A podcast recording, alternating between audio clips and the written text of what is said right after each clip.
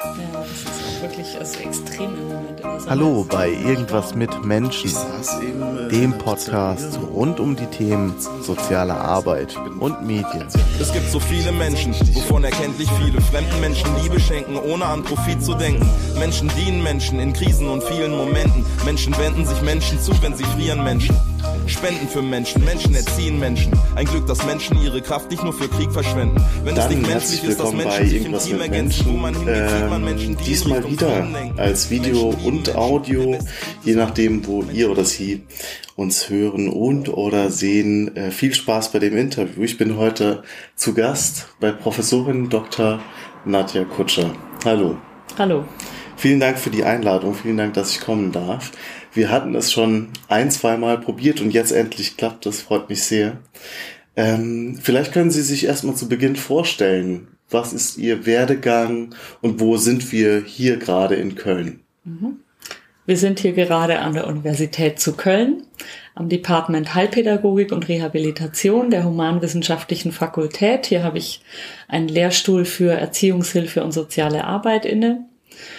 Von meiner Ausbildung her bin ich Sozialarbeiterin, Sozialpädagogin, habe da in München an der Katholischen Stiftungsfachhochschule studiert, habe dann an der Uni Bielefeld promoviert, war zwischenzeitlich auch in der Jugendbildungsarbeit tätig, auch als Jugendverbandsleiterin eine Zeit lang der katholischen Studierendenjugend und bin dann an der Uni gelandet und habe dort ähm, vor ja inzwischen 17 Jahren die wissenschaftliche Begleitung der Bundesinitiative Jugend ans Netz koordiniert.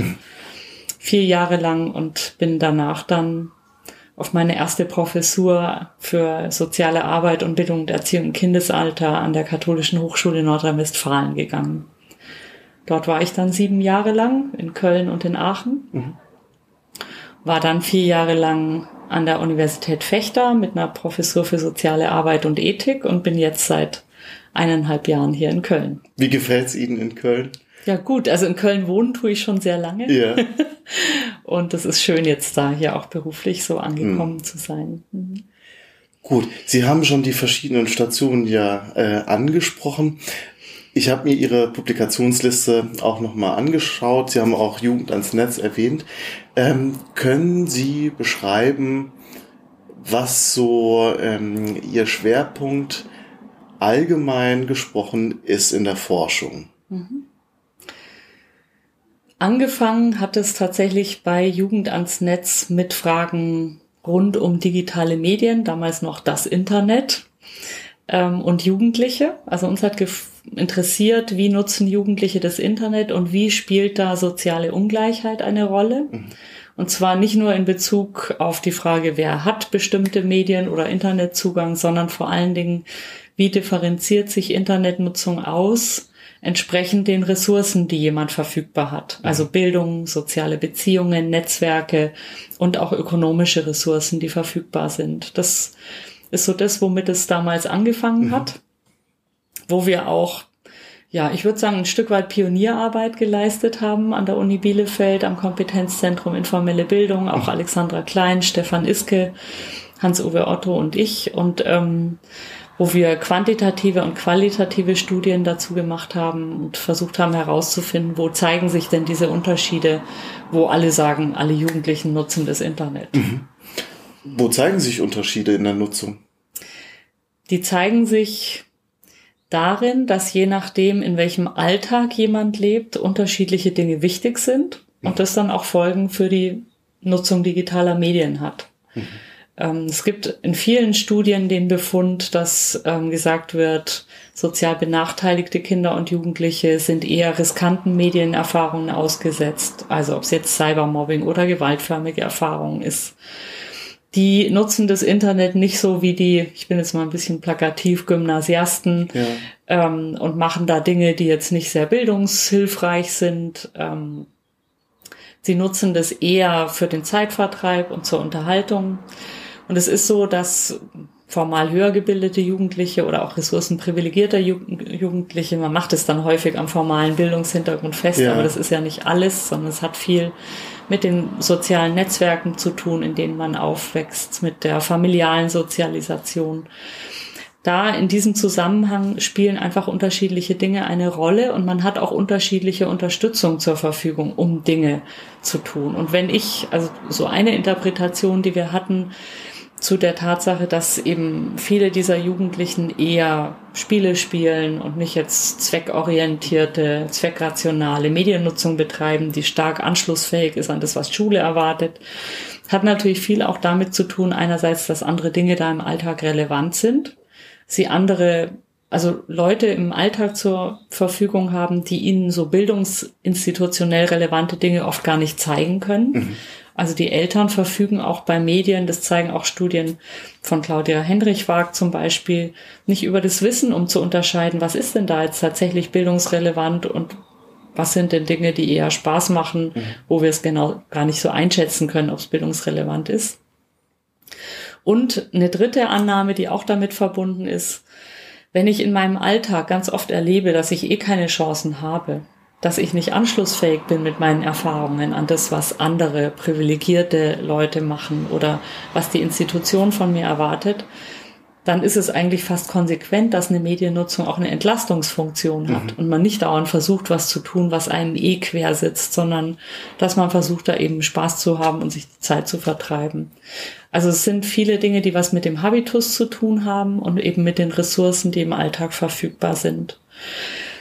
Und oft sieht es so aus, als ob die einen sich für das eine eher interessieren, die anderen sich eher für das andere interessieren. Aber das, was eben in den Studien sehr deutlich wird und was wir auch an verschiedenen Stellen zeigen konnten, ist, dass es eben nicht unabhängig ist von den Ressourcenlagen derjenigen, die da die Medien nutzen. Also würden Sie nicht äh, zustimmen, wenn ich jetzt behaupten würde, das Wissen findet man im Internet, jeder hat mhm. die gleichen Chancen, daraus einen neuen Service zu bilden, sich, sich Dinge anzueignen mit Tutorials oder Texten, ähm, dem würden Sie wahrscheinlich mhm. widersprechen eher, mhm. wenn ich das richtig verstehe. Richtig, weil natürlich liegt es da irgendwo im Internet, aber erstens muss man es finden. Ja. Zweitens muss man damit auch irgendwie was anfangen können. Das heißt, vieles, was so an Wissen verfügt oder erstmal an Informationen ja. verfügbar ist, ähm, ist sehr voraussetzungsvoll. Und ich muss schon eine ganze Menge Voraussetzungen mitbringen, um überhaupt den Zugang dazu finden und um es auch anschlussfähig für meinen Alltag nutzen zu können. Und da gehört viel dazu. Das können Personen sein, die Übersetzungsleistungen ähm, vollbringen. Das sind möglicherweise auch Personen, die mich auf Dinge hinweisen. Es ist aber auch eine bestimmte Sprachkenntnis mhm. und eine Vertrautheit mit Sprache und mit bestimmten Formen von Sprache, die eine Rolle spielt. Also wir haben in unseren Studien damals auch schon festgestellt, dass Jugendliche, die eher mit einem formal niedrigen Bildungshintergrund oder aus sozial benachteiligten Verhältnissen kommen, sich eher visuell orientieren und mhm. nicht so stark an ganz viel Text. Mhm. Und wenn da jetzt eine Internetseite ist, die ganz viel über Text regelt oder Informationen ganz viel textförmig aufbereitet sind, dann ist die Wahrscheinlichkeit hoch, dass sie ziemlich schnell aussteigen, weil mhm. das eine Form ist, die ihnen nicht vertraut ist und die eigentlich eine zusätzliche Hürde darstellt. Oder was wir auch in den Forschungen rund um Jugend ans Netz festgestellt haben, Themenstrukturierungen von Internetseiten, wo man sagen würde, naja, also worüber strukturiert man Navigation? Themen. Da klickt man drauf, dann weiß man, wo man hinkommt und was man da kriegt. Aber eine Themenstruktur auf einer Internetseite ist was sehr voraussetzungsvolles. Ich muss sozusagen, um mit einer Themenstruktur was anzufangen, eine Idee haben, dass ich zu so einem Thema was suche. Ich muss mein Anliegen so einer Themenkategorie zuordnen können und dann sozusagen auch zielgerichtet etwas suchen. Wenn ich was wir auch in unseren Studien festgestellt haben, eben erstmal ganz ungerichtet unterwegs bin, gar nicht sagen kann, was ich so genau suche, dann ist so eine Themenstruktur manchmal nur sehr bedingt hilfreich. Mhm. Sie sind ja auch Sozialarbeiterin. Mhm. Wie würden Sie ähm, beurteilen, wäre es nicht auch eine Aufgabe, Informationen bereitzustellen für potenzielle Klientel sozialer Arbeit, die eben genau das User Interface äh, oder die Aufbereitung und die Darstellung beispielsweise auf Webseiten, aber auch auf Flyern mehr in den Blick nimmt? Mhm. Auf jeden Fall. Also das ist eine wichtige, das war auch ein Thema bei Jugend ans Netz, ja. das eben nur sehr begrenzt eingelöst werden mhm. konnte da. Ähm, wir haben da sehr stark auch immer wieder drauf gedrungen, weil die meisten Anbieter oder EntwicklerInnen von solchen Angeboten nicht unbedingt aus sozial benachteiligten Lebensverhältnissen stammen. Das heißt, für die ist was anderes habituell, normal, mhm. selbstverständlich. Ähm, aber so eine, ich sage jetzt mal, zielgruppengerechte Aufbereitung von Inhalten auf einer Webseite oder in einem sozialen Netzwerkprofil ist sozusagen nur die halbe Miete. Mhm. Also erstens muss ich da hinkommen, zweitens muss ich trotzdem in irgendeiner Weise eine Verbindung herstellen können zu meinem Alltag. Und da ist ein Teil, dass es entsprechend so aufbereitet ist, dass es mich anders anspricht. Mhm. Also zum Beispiel mit weniger Text, mehr Bild, stärkere Strukturiertheit. Aber ähm, vielleicht gibt's da Themen, zu denen würde ich gar nicht im Netz was suchen, sondern eher mit meinen nahen Freunden was besprechen. Mhm. Oder ich brauche eher eine Vertrauensperson, zu der ich eine Beziehung aufgebaut habe, als so eine irgendwie Webseite. Deswegen würde ich sagen, ein Teil lässt sich sozusagen über eine Veränderung des Digitalen lösen. Ja. Aber es braucht immer sozusagen Brückenfunktionen, Personen, Institutionen, die eben da sozusagen auch eine Verbindung herstellen können, da wo Dinge nicht gefunden werden oder wo man selbst nicht so genau weiß. Mhm. Mein so noch etwas unklares Anliegen, zu welchen Hilfsangeboten könnte das denn passen? Mhm. Lassen Sie uns ein bisschen rauszoomen. Mhm. Ähm, soziale Arbeit, Digitales, Digitalisierung.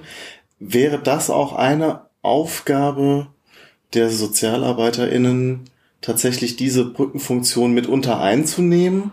Frage Nummer eins. Und dann noch der weitere Zoom raus. Wie beobachten Sie derzeit die Diskussion rund um Digitalisierung im Bereich sozialer Arbeit? Mhm. Die zweite Frage müssen Sie mir, glaube ich, dann gleich nochmal ja, sagen. Ja, gerne. Ich glaube, wenn soziale Arbeit im Aufwachsen oder im Leben bewältigen in der Gesellschaft so wie sie ist, befähigen und unterstützen soll, dann kommt sie nicht mehr drum herum, auch das Digitale in den Blick zu nehmen, weil sich einfach ganz vieles im Alltag digitalisiert hat. Das gilt für die Kitas. Ja, also wenn wir mit Kindern zu tun haben, haben wir es heute mit Kindern zu tun, die umgeben sind von digitalen Medien. Ob jetzt die Eltern irgendwie dauernd aufs Smartphone schauen, während sie den Kinderwagen schieben oder eben auch mal kurz was recherchiert wird oder die Erzieherin oder die Kinder mit solchen Dingen spielen. Also schon ab der frühesten mhm. Kindheit sozusagen sind wir damit umgeben und wenn Lebensbewältigung passieren soll, müssen jetzt nicht die digitalen Medien ein Mittel der Lebensbewältigung sein. Ja. Aber sie müssen sozusagen mitgedacht werden, weil die an vielen Stellen eine Rolle spielen. Auch als was Behinderndes, als etwas, was vielleicht genutzt werden kann, als etwas, was von der Seite her quasi reinkommt und irgendwie doch eine Rolle spielt, mhm. ob jetzt im Familienalltag oder im Zugang zu Informationen oder in der Ablenkung oder in der Belastung oder was auch immer. So. Deswegen denke ich, muss soziale Arbeit das in den Blick nehmen und erst recht auch in institutionellen Kontexten, wo sozusagen erzieherisch gehandelt wird, ob es jetzt stationäre Hilfen sind oder ähm, Erziehungsberatungsstellen, Kita-Bereich. An allen möglichen Stellen ploppt sozusagen das Thema auf, wie soll man denn damit umgehen oder welche Wirkung hat es denn, auch wenn ich jetzt nicht explizit damit umgehen will. Und deswegen halte ich das für ein wichtiges Thema in der sozialen Arbeit. Und zwar nicht nur, weil die Adressaten das machen, sondern die Fachkräfte sind ja genauso Leute, die in einer digitalisierten Welt leben und die quasi nebenbei ganz viel digitale Medien nutzen. Wir sprechen oft in der sozialen Arbeit davon, wir müssen uns jetzt mit digitalen Medien befassen, weil die Adressaten da so viel machen. Aber dass es überhaupt zu so einem starken Thema im Feld wird, hat auch viel damit zu tun, dass die Fachkräfte damit ganz mhm. viel machen im Privaten, das dann zum Teil ins Berufliche auch wieder hineinragt. Mhm. Und würden Sie sagen, das kann man ja erstmal beobachten und Sie haben gesagt, ja, okay, äh, äh Adressatinnen, Adressaten nutzen eben Medien. Jetzt könnten wir ja sagen, okay, das müssen wir nicht befördern, das hat mit uns mhm. erstmal nichts zu tun. Wo, mhm. wo wird das äh, äh, zum Problem oder zu, zu einem Thema der sozialen Arbeit? Mhm. Genau. Können Sie das mhm. Äh, konkreter machen? Ja, das hat auch was mit dem Digitalisierungsdiskurs zu tun. Also wir sprechen ja von Digitalisierung und ganz häufig wird damit transportiert, wir müssen jetzt alles möglichst digital machen. Und die Lösung, die innovative Lösung oder die unhintergehbare Lösung oder weil wir in einer digitalisierten Welt sind, ist, wir müssen jetzt alles Mögliche mit digitalen mhm. Medien machen. Das denke ich nicht. Mhm. ähm, sondern ich denke tatsächlich, weil die digitalen Medien an vielen Stellen da sind, können wir sie nicht ausblenden. Aber nicht im Sinne von, deswegen müssen wir was damit machen, sondern wir müssen reflektieren, was machen die mit unserem Alltag. Mhm. Und sich mit digitalen Medien zu befassen heißt, zu reflektieren, was mache ich als Fachkraft denn so nebenbei, das auch dieses Feld, in dem ich mich bewege, mitprägt. Also ich als Erzieherin, die zwischendurch im, in der Kita mal eben auf die, aufs Handy schaut, ob die nächste WhatsApp-Nachricht da ist. Oder wir als Eltern, die untereinander über WhatsApp kommunizieren. Oder ich als Jugendliche, die äh, das Handy kaum mehr aus der Hand legt. Oder wir als Fachkräfte, die über Facebook miteinander kommunizieren. Mhm. Oder wir als ASD-MitarbeiterInnen, die für den Kinderschutz bestimmte Fachsoftware nutzen müssen und mhm. dazu verpflichtet sind. Also wir haben ja an ganz vielen Stellen äh, Medien, die sozusagen intendiert oder auch nicht intendiert irgendwie eine Rolle spielen. Und äh, meines Erachtens geht es darum, aus einer fachlich fundierten Position dazu ein Verhältnis zu entwickeln. Und dieses Verhältnis kann heißen, an der Stelle macht es Sinn, die einzusetzen. An der Stelle kann es Sinn machen, es gerade nicht zu tun. An der Stelle kann es Sinn machen, sie zu hinterfragen. An der Stelle kann es sein, da entstehen Beratungsbedarfe, ohne dass man irgendwas mit einem digitalen Medium macht. Also eigentlich geht es darum, dass dieses Thema eben auch berücksichtigt wird, wie alle möglichen anderen Themen. Und das Entscheidende ist aber die fachliche Grundlage, die jetzt nicht eine spezifische Medienwissensgrundlage ist, da geht es vielleicht zum Teil auch drum, sondern eher nochmal eine Rückversicherung, was wissen wir, also Anforderungen Datenschutz mhm. oder Privatheit. Das sind keine neuen Themen. Die spielen halt auch im Kontext von digitalen Medien eine Rolle. Und oft habe ich den Eindruck, dass Fachkräfte, nur weil da jetzt ein digitales Medium eine Rolle spielt, alle fachlichen Grundsätze vergessen weil es irgendwie was ganz anderes ist. Aber es mhm. ist eben nicht was ganz anderes, sondern ganz vieles klärt sich darüber, wenn man nochmal schaut, was sind denn eigentlich die Basics, von denen wir immer ausgehen in der sozialen Arbeit.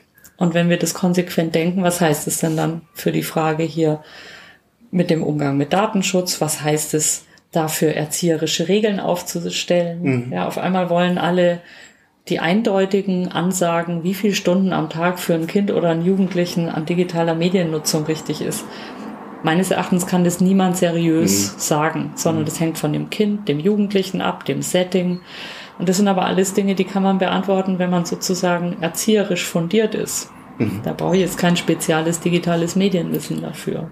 Trotzdem würde ich das wieder äh, gespiegelt sehen, dass diese Verunsicherung bei Fachkräften durchaus da ist. Zum mhm. Teil eine große Ablehnung, das habe ich im Podcast auch immer wieder mhm.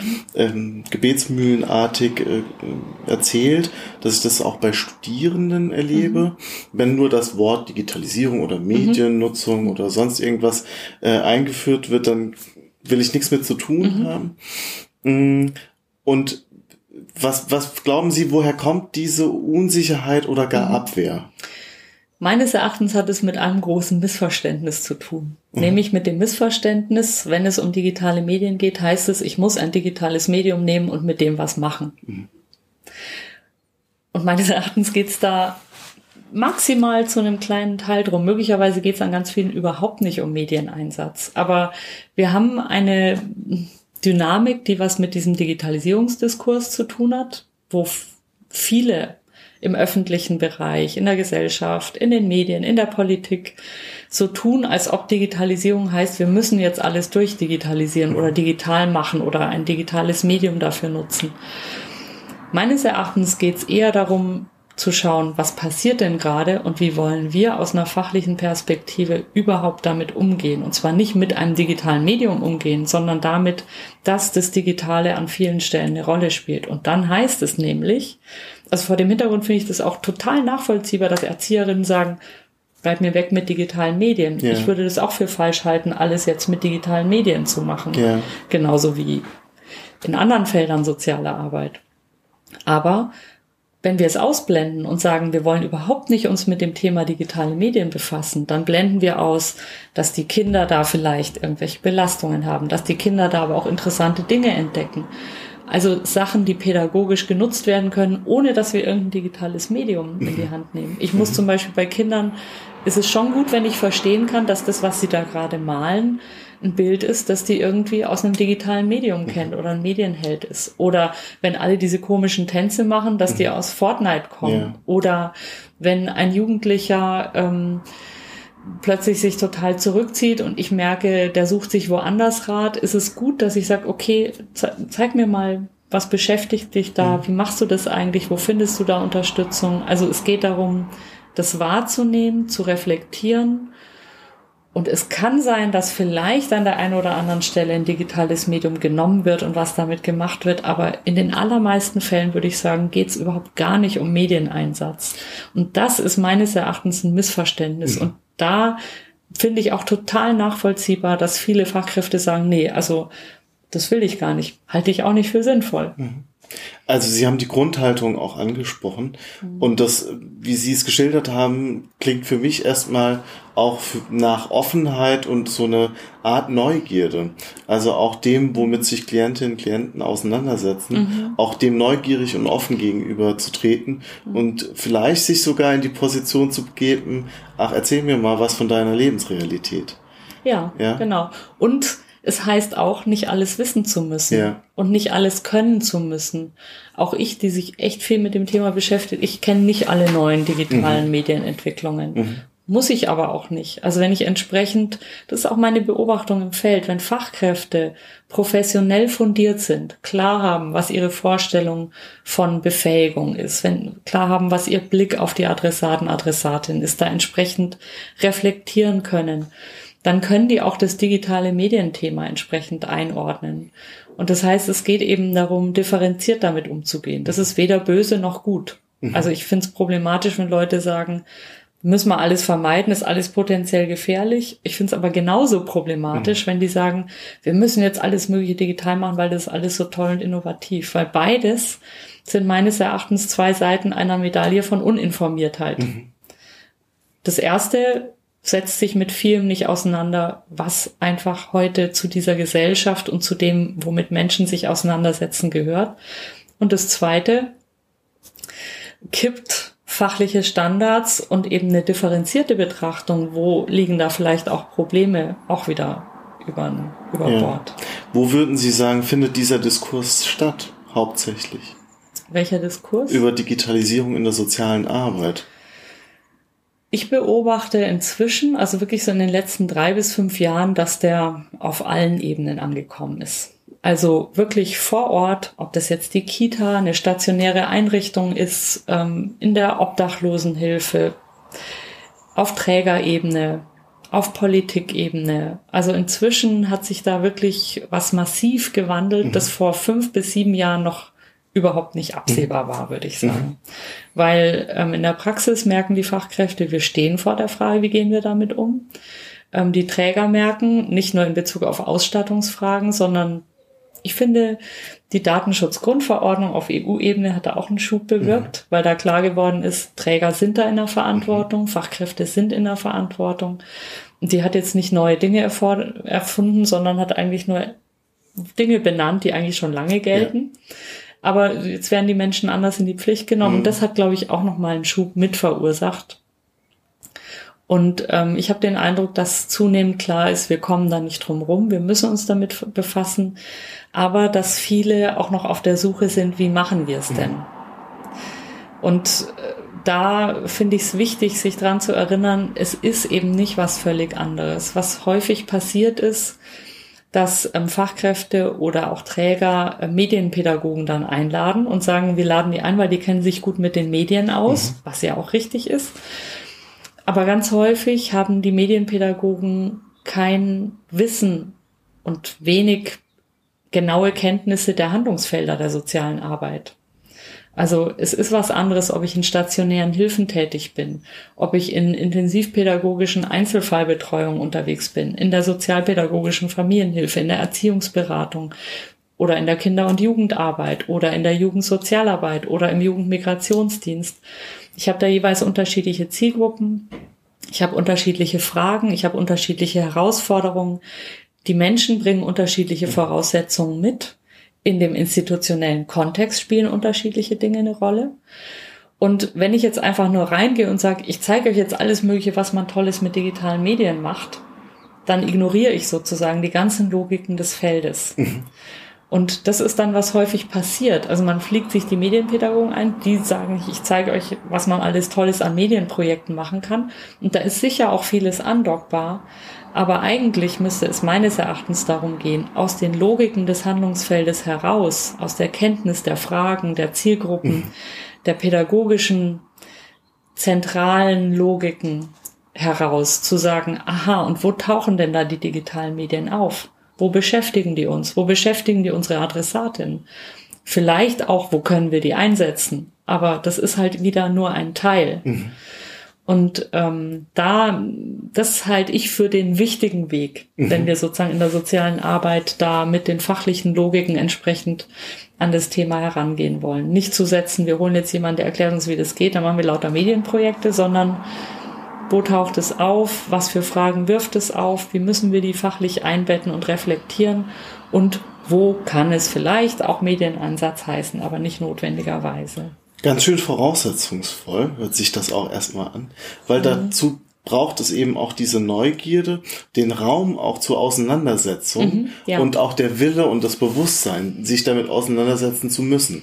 Also ich äh, kann dem folgen, glaube trotzdem, dass es sehr voraussetzungsvoll ist, ähm, weil oftmals auch eben in der Logik der, der Träger ähm, diese Räume sich wirklich bewusst äh, Zeit und Raum nehmen zu können, sich mit Dingen, Lebenswelten und so weiter auseinandersetzen zu können, ähm, mhm. zum Teil auch als Luxus mhm. äh, ähm, mhm. gesehen wird, wenn das stattfinden kann. Wenn ich Sie aber richtig verstanden habe, geht es nicht, dass jetzt jemand hergeht und sagt, Digitalisierung ist toll, Schablone, passt für mhm. alle mhm. Träger, für jedes Handlungsfeld. Mhm. Was erfordert es von den Fachkräften an der Basis, die wirklich mit Klientinnen und Klienten täglich zusammenarbeiten, für ein, für eine Einstellung, damit es nicht top-down funktioniert, mhm. also es wird angeordnet, so läuft es, sondern von unten her nach oben in die äh, höheren Etagen zickern kann sozusagen. Mhm. Also was, mhm. was braucht man an der Basis für eine Einstellung, um sich dem Thema nähern zu können, ohne dass man eben jemanden einfliegt, der eine Keynote hält? Mhm. Also der erste Ansatzpunkt wäre erstmal die Vorbehalte auf die Seite zu legen. Und zwar mhm. die, sowohl die positiven als auch die negativen Vorbehalte. Und dann finde ich, was ein ganz guter Ansatz ist, mal mit dem Team durch die Einrichtung zu gehen. Also tatsächlich Raum für Raum zu schauen, wo tauchen denn da bei uns digitale Medien auf? Bei uns selbst als Fachkräften, bei den Adressaten, Adressatinnen, mit denen wir es zu tun haben. In welchen Situationen spielen die was für eine Rolle? Als Thema, als Gegenstand, als etwas, was man wegtut, als etwas, was man nimmt und so weiter.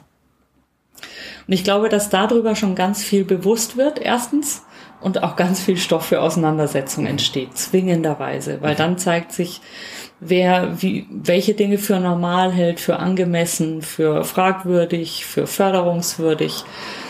Und wenn dann eine Auseinandersetzung im Team stattfindet, dann wird, glaube ich, auch klar, an welchen Stellen man nochmal Regeln vielleicht aufstellen will, an welchen es auch eine Orientierung braucht vom Träger, also mhm. wo man auch nicht weiß, was ist jetzt da noch in Ordnung, mhm.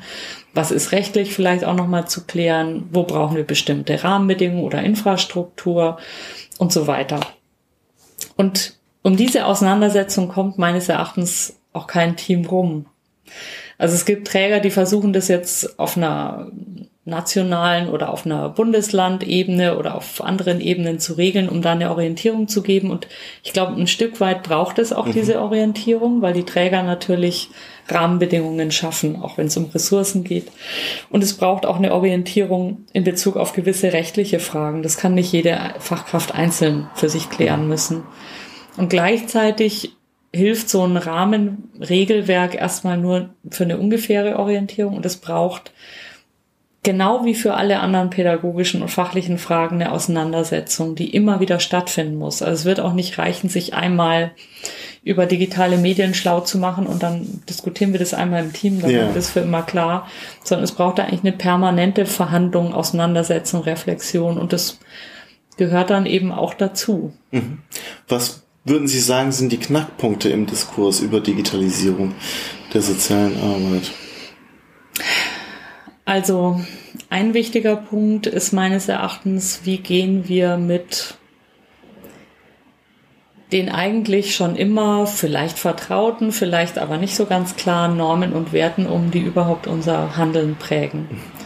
Also das hängt sich dann oft am Thema Datenschutz oder Privatheit auf, aber es geht da wirklich auch um die Frage, wie weit regieren wir erzieherisch, regulatorisch, überprüfend, kontrollierend ähm, in Privatsphäre von Adressaten, Adressatinnen hinein. Mhm.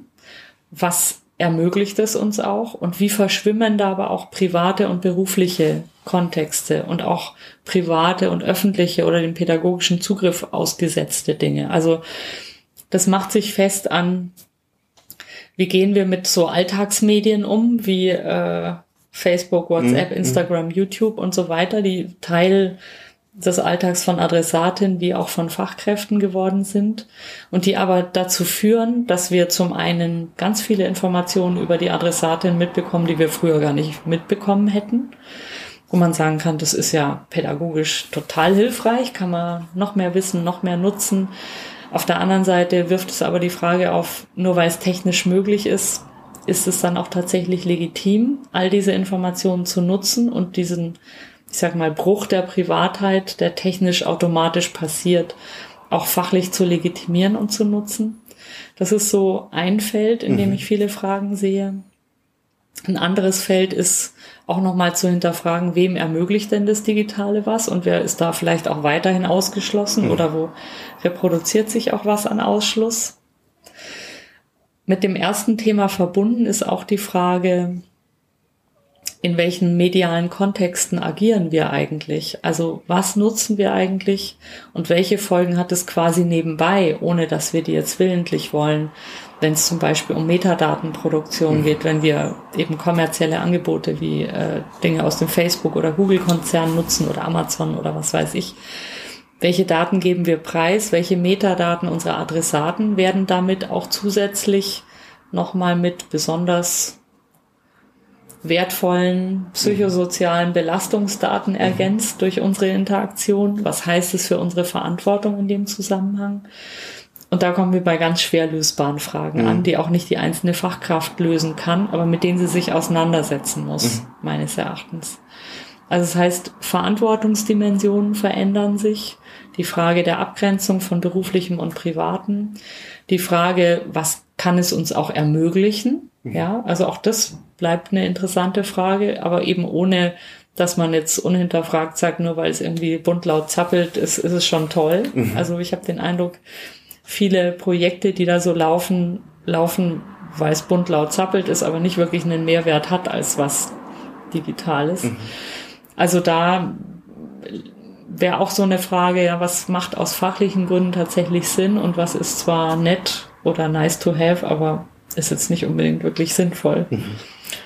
Ich würde gerne noch ein Feld beleuchten, mhm. ähm, und zwar Transfer Wissenschaft in Praxis. Mhm. Nach wie beobachten Sie diesen Transfer und wo funktioniert er Ihrer Meinung nach gut und wo noch nicht so gut? Mhm. Bezogen auf Forschungsinteresse Digitales in der sozialen Arbeit. Jetzt müssen wir nochmal genauer definieren, was mit gemeint ist mit Wissenschaft und was mit Praxis Forschung, gemeint ist. Mhm. Forschung, Hochschulforschung mhm. ähm, und da dieser Transfer in, in die tatsächliche Arbeit mhm. mit Klientinnen und Klienten. Mhm. Also als allererstes muss man, glaube ich, sagen, es gibt noch gar nicht so viel Forschung zum Digitalen im mhm. Feld der sozialen Arbeit. Also sind jetzt wirklich so in den letzten zwei, drei Jahren die ersten fundierten, empirischen mhm. Sachen rausgekommen. Das entsteht gerade eine Menge. Also es gibt ja auch viele Leute in dem Bereich jetzt auch promovieren zunehmend. Also wir wissen noch gar nicht so viel, was wir sozusagen an empirischem Forschungswissen tatsächlich mhm. transportieren könnten. Dann ähm, würde ich sagen, auf der Trägerebene passiert da sehr viel an Interesse also dass die Träger sagen, ihr, ihr, Leute aus der Wissenschaft kommt mal und erzählt uns, wie die Dinge sind und wir versuchen das jetzt konzeptionell zu bearbeiten. Wir versuchen Infrastrukturen zu schaffen, auch an Beratungen. Mhm. Also es gibt viele Träger, die jetzt tatsächlich angefangen haben, so Stabsstellen zu schaffen, die die Fachkräfte vor Ort mit einer gewissen Feldkenntnis, aber eben mit einem Wissen auch über Digitales ähm, zu unterstützen da würde ich sagen, es kommt da schon recht viel an und den Trägern ist auf jeden Fall bewusst, dass da ähm, die Wissenschaft eine wichtige Quelle ist, auch in der Beratung, auch wenn die ihnen jetzt an vielen Stellen nicht genau sagen kann, wie die Lösungen aussehen. Mhm. Das ist tatsächlich nochmal eine eigene Aufgabe für Fachkräfte und Träger. Und ich würde schon sagen, es gibt sicher zu einem Teil auch noch ähm, die alte Theorie-Praxis-Skepsis, mhm. wobei ich die jetzt in dem Feld eigentlich gar nicht so stark wahrnehme, mhm. sondern ähm, das ist vielleicht auch so die Chance bei diesem so völlig anderen Thema Digitales, dass man sagt, da muss uns die Wissenschaft jetzt sagen, wie es geht, was sie seriöserweise auch eben nur begrenzt ja. kann, aber sie kann sozusagen Wissen mit reingeben und auch Erinnerungen an, mhm. was wir eigentlich schon alles wissen, was jetzt gar nicht mit dem Digitalen nur zu tun hat. Ähm, und da würde ich sagen, da passiert wirklich viel im Moment im mhm. Transfer, wenn man das jetzt mal so allgemein formulieren möchte. Ja. Wie würden Sie den Austausch mit anderen Disziplinen beurteilen? Mhm. Mm, da würde ich sagen, der läuft auch an vielen Stellen. Also wir haben hier an der Universität zu Köln auch tatsächlich quer durch die Disziplinen sehr spannende Zusammenarbeiten ja. rund um das Digitalisierungsthema. Ähm, also wirklich mit sehr breiten Themen, wo diese unterschiedlichen Zugänge, ob es jetzt aus den Digital Humanities ist oder auch ähm, Soziologen, MedienwissenschaftlerInnen, ErziehungswissenschaftlerInnen, In äh, InformatikerInnen und so weiter an Themen auch gemeinsam mhm. denken und da sich jetzt auch viel am entwickeln ist. Ähm, ich erlebe das auch an verschiedenen ähm, Fachhochschulen, also an der TH beispielsweise, dass da auch stark interdisziplinär geforscht wird mhm. und ähm, auch ein starker interdisziplinärer Austausch stattfindet. Was ich jetzt so bei so ein paar Kooperationen festgestellt habe, ist, dass ähm, ja, wie soll man sagen, die disziplinären Logiken da schon sehr unterschiedlich sind. Und das ist wirklich spannend. Also weil ich den Eindruck habe, dass zum Beispiel in manchen Informatikbereichen die ethischen Fragen, mit denen wir uns ganz viel beschäftigen, nicht so stark mitgedacht werden, selbstverständlich. Und es wird dann in solchen Kooperationen dann auf eine ganz interessante Weise sichtbar. Ähm, und dann ist spannend, wie sehr lässt man sich voneinander auch befruchten in diesen Zugängen. Aber ähm, ja, also da glaube ich, da kann auch noch viel passieren, aber da entsteht auch derzeit viel. Ich glaube auch, dass da im Studium schon ähm, Spannendes passieren kann, mhm. wenn Studierende Projekte vorgesetzt bekommen, die sie eben nicht nur äh, mit ihrer Kohorte lösen müssen, sondern mhm. mit anderen, äh, die an der Universität oder Fachhochschule eben andere Studienrichtungen studieren. Mhm. Bin ich äh, sehr guter Dinge, dass da interessantes Aufeinandertreffen möglich wird. Mhm. Und meiner Behauptung nach ist es eine Qualifikation für die Zukunft. Äh, wenn man dann ins. Feld geht und merkt, okay, der Informatiker, der hat eine völlig andere Denklogik, mhm. als ich als Sozialarbeiterin da rangehen würde. Mhm. Der hat die ganzen Implikationen mit äh, Datenschutz und so weiter so nicht im Blick und dass dann ein, ein besseres Verständnis vielleicht auch möglich wäre. Weil ich glaube, es werden auch mitunter ganz verschiedene Sprachen gesprochen. Mhm.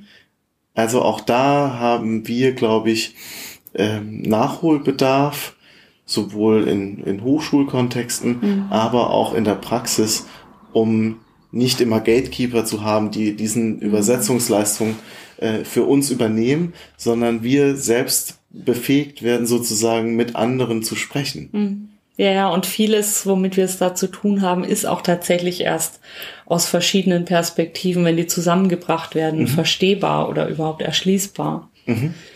Ja. In die Zukunft geblickt. Hm. Wo sehen Sie den Diskurs äh, Digitalisierung sozialer Arbeit in zehn Jahren? Ich mag solche Fragen gar nicht, weil ich finde, die kann man nicht seriös ja. beantworten. Ja. Also die kann man, ich habe, glaube ich, vor 15 Jahren bin ich mal gefragt worden im Rahmen eines Experten-Delphis, wie das mit der Digitalisierung mhm. in 10 oder 20 Jahren aussieht. Ich fand das damals auch schon höchst fragwürdig, ja. weil, also das zeigen ja die Entwicklung der letzten fünf Jahre oder letzten zehn Jahre, auf was für eine Weise unvorhersehbar Dinge sich ja. verändern können und ich kann eher so Punkte benennen, wo ich sagen würde, da bin ich sehr gespannt, wohin es geht. Mhm. Also wir sprechen im Moment viel über den, die Einführung dieses Social Scores in China, mhm. in einer Diktatur, in der das Digitale als umfassender Kontrollmechanismus im Moment implementiert wird. Und ähm, im Herbst findet hier an der Universität zu Köln auch eine Tagung zum Social mhm. Scoring statt, mit der Fragestellung nämlich, was hat es eigentlich mit uns zu tun? Mhm. Also, welche Attraktivität hat das Prinzip, das dahinter steht, auch für unsere westlichen, noch demokratischen Gesellschaften? An welchen Stellen verändert es aber auch jetzt schon eine Logik der Metadaten, der mhm. Algorithmen, das, was bei uns Demokratie heißt, Freiheit, Selbstbestimmung? Da finde ich, da liegen sehr, sehr wichtige Fragen drin, in denen in Bezug auf die auch tatsächlich meines Erachtens in den nächsten Jahren sich auch Grundlegendes entscheiden wird, wohin es geht. Mhm. Ob in Richtung mehr Freiheit oder mehr Unterwerfung.